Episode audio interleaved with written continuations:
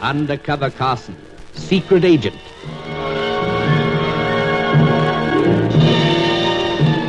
Operation Death Ray, an assignment in Rio.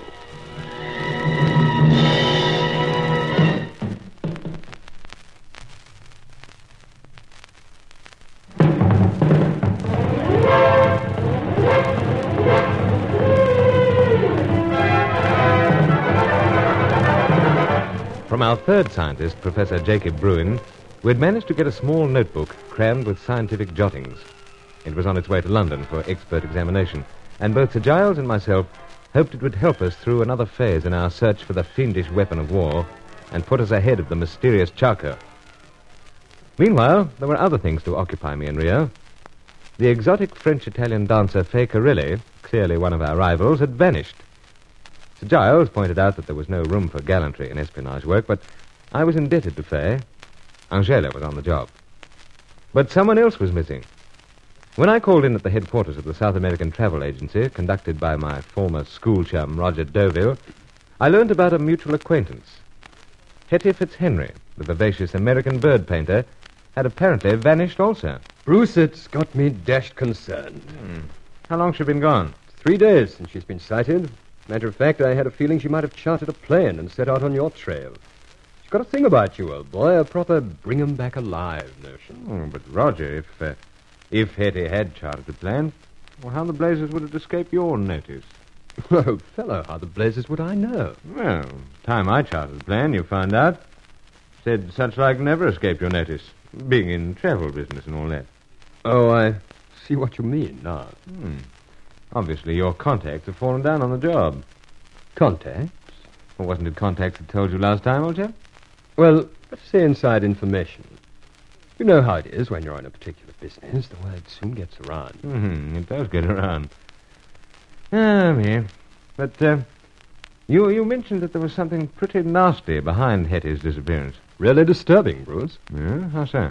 She's been getting some odd phone calls. She mentioned the matter to me briefly, then passed the whole thing off. You know how light-hearted she can be. Hmm, probably came from the birds. Birds. The ones she paints. Of course. You're way ahead of me. I wish I was. What's that? Oh, I'll let it pass. Hang it all, Carson. Must you always take refuge behind those pipes of yours? Oh, well, not always, old chap. I'll take it out and let you hear more plainly. It's a bit better. We're concerned about Hetty. You can say that again. You see, she's my responsibility. How so? She was sent here to me by the American travel agency that arranged her trips to Europe and elsewhere. Oh, I get it. And I was doing quite nicely, thank you, until Carson comes along. Oh, but old chap, you, you insisted that I should meet her. Hmm. I should have known better. What are we going to do about it? Well, I'd say call the police, old chap. Well, I. Uh, I think it's rather too premature for that. Oh, but three days. Yes, yes, but we all know that the Fitzhenry's blood's pretty wild. eh? Howsoever, if you're as concerned as you say. Well, Mm. Oh, I am, I am. I'm having inquiries made through various channels open to anyone in the travel business. It's possible that she slipped off to some outlandish spot to paint birds. Yet you'd think she'd arrange that through you. Well, that's a point, Bruce. Though it's possible she didn't want me to know. Heaven knows why, but you know what these women are. Mm, all right, then. But it uh, wouldn't do to leave it too long. Well, depend on it, old chap. I'm right on the job. Anyway, you've got your hands full at the moment with uh, females, I mean. Oh, you think so? I'm referring in particular to the latest, Miss Sally Bruin. Well, big brother, you know. You want to grow out of that, old boy. Watch her. She's a gem. Yes, I will, Roger. Matter of fact, it seems they all need watching.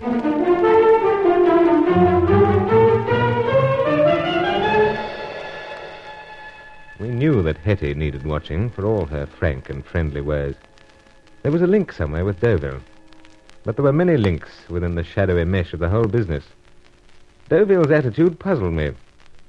One moment he was gravely concerned about the disappearance of Hetty, and the next, idly joking about this and that. My dislike of him was fast increasing. But I left his offices and found myself wandering down Rua de Uvidor and entering an antique shop. I had some unfinished business with Helena Jensen.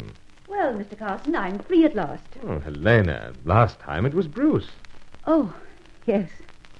So it was. and last time it was quite a beautiful spot.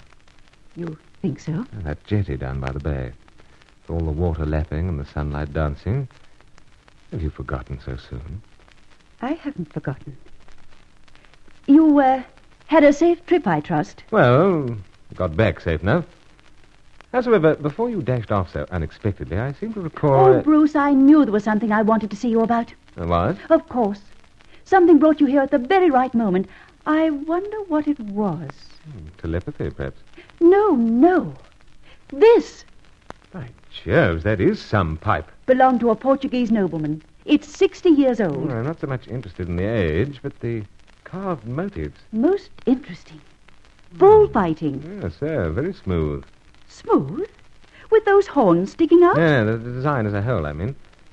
Mm, Really worth adding to a fellow's collection. Where'd you pick it up? An auction I attended a few days ago. I thought of you. Mm, Jolly good of you. And the point is now, how much? It's not cheap, Bruce. A hundred cruzeiros. Oh, that's not beyond the old pocket. Then I'm relieved. Though the company only pays me a pittance. If uh, you'd rather not. Though we uh, don't for one moment think I've got to depend on the meat importing firm, do we? I'm afraid I don't follow. Helena, before you whipped up this pipe and dangled it under my nose, I was talking about a certain sunny afternoon. Bruce, perhaps we'd better decide one thing at a time. The pipe. Decided. 100 cruzeiros. I'll write the check. Um, matter of fact, I'd write check for ten times that amount for you to open your mind to me. You needn't hurry about the payment. For the pipe? Or for something else? Bruce, please. You make it impossible for me. Helena, when you ran away that afternoon, you warned me about someone. And seconds later, that someone appeared on the scene. We both know that it was a f- certain Englishman living in this town, a former school chum of mine. I implore you, Bruce. Why this pretense? Anything that happened that afternoon, everything, in fact, was a mistake. Then I'm not to watch out for this fellow? Please. My dear, this is rather bewildering. It's impossible for me to say anything more.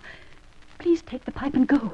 You shoving me out I'm showing you to the door. with um, the check. Post it. I'll trust you. Ah, you trust me, but not other people. You're upsetting me, Bruce. Upsetting me terribly. Oh, steady, my dear. I'm going. I, um, don't try to press you for mere fun, Helena. I know, I know. But I shall depart, show off my new toy, and uh, think of you constantly. I, I'll keep an eye open if anything more of interest should come along. Indeed. Pipes, ancient weapons. In fact, anything. Yes. But uh, am I to be ushered out? You must go, but But what? I must kiss your sweet brow or some such? no, no. Then what? Don't worry about her. Her? The one who paints birds. Helena, what... I can't tell you anything more. That's all. Now go. Please go. I've said far, far too much.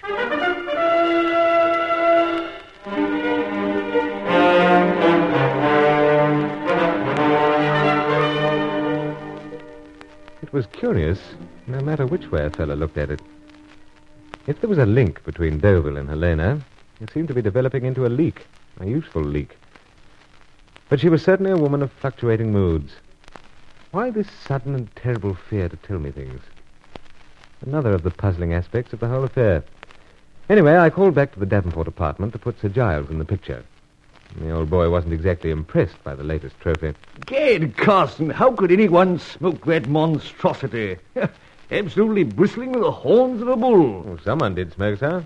Portuguese nobleman. Well, there's certainly no accounting for taste. That makes a very good addition to the collection, sir. Well, Carson, I won't make any remark about your taste, but do get the thing out of my sight. It looks like a lethal weapon. All right, sir. Back in the pocket. Like so. Ah, that's much better.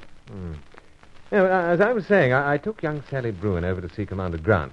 He's having a talk to her, then uh, dropping her back to the hotel. Were you quite satisfied about her, that she wasn't up to any hanky-panky business with Deauville? Well, sir, she explained how she'd met him. Yes, yes. uh, He called at your hotel. And Deauville had wanted to tell me about uh, Hetty being missing. Hmm. And furthermore, he has a dashed persuasive way with him where women are concerned. Can't imagine young Sally being quite able to handle him. So, out they went for a stroll and coffee and such at the Lilac Cafe. That's all very good, my boy, except for one thing. And that's the Giles? If we are to believe Miss Jansen, then Miss Fitzhenry is in no bother to speak of. Well, could be a plot hatched between them. It could well be. Though for what purpose, I can't imagine. Perhaps to start me searching and so into another spot of trouble. That's on the cards, too. However, as far as Miss Bruin's concerned, let her go ahead and work with Julius Grant.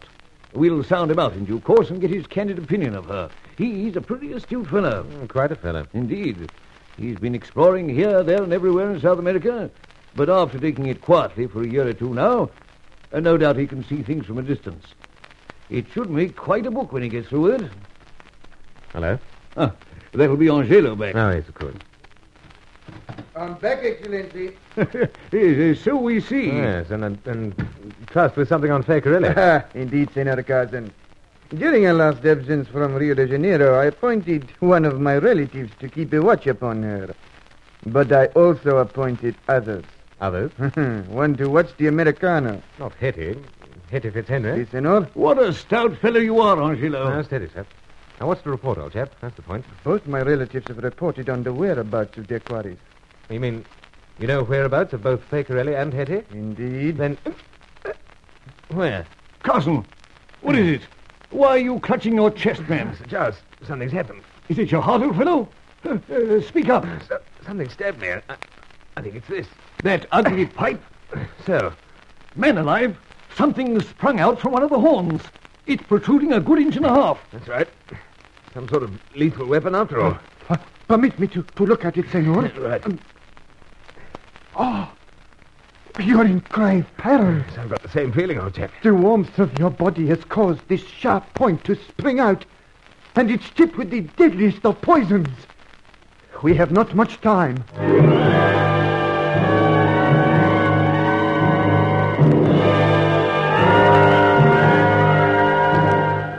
So there it was. Pipes had been good friends to me in the past, but at the time it looked as if my pipe smoking days were at an end. I felt quite numb. Was it the poison or the discovery that Helena was treacherously involved in Operation Death Ray?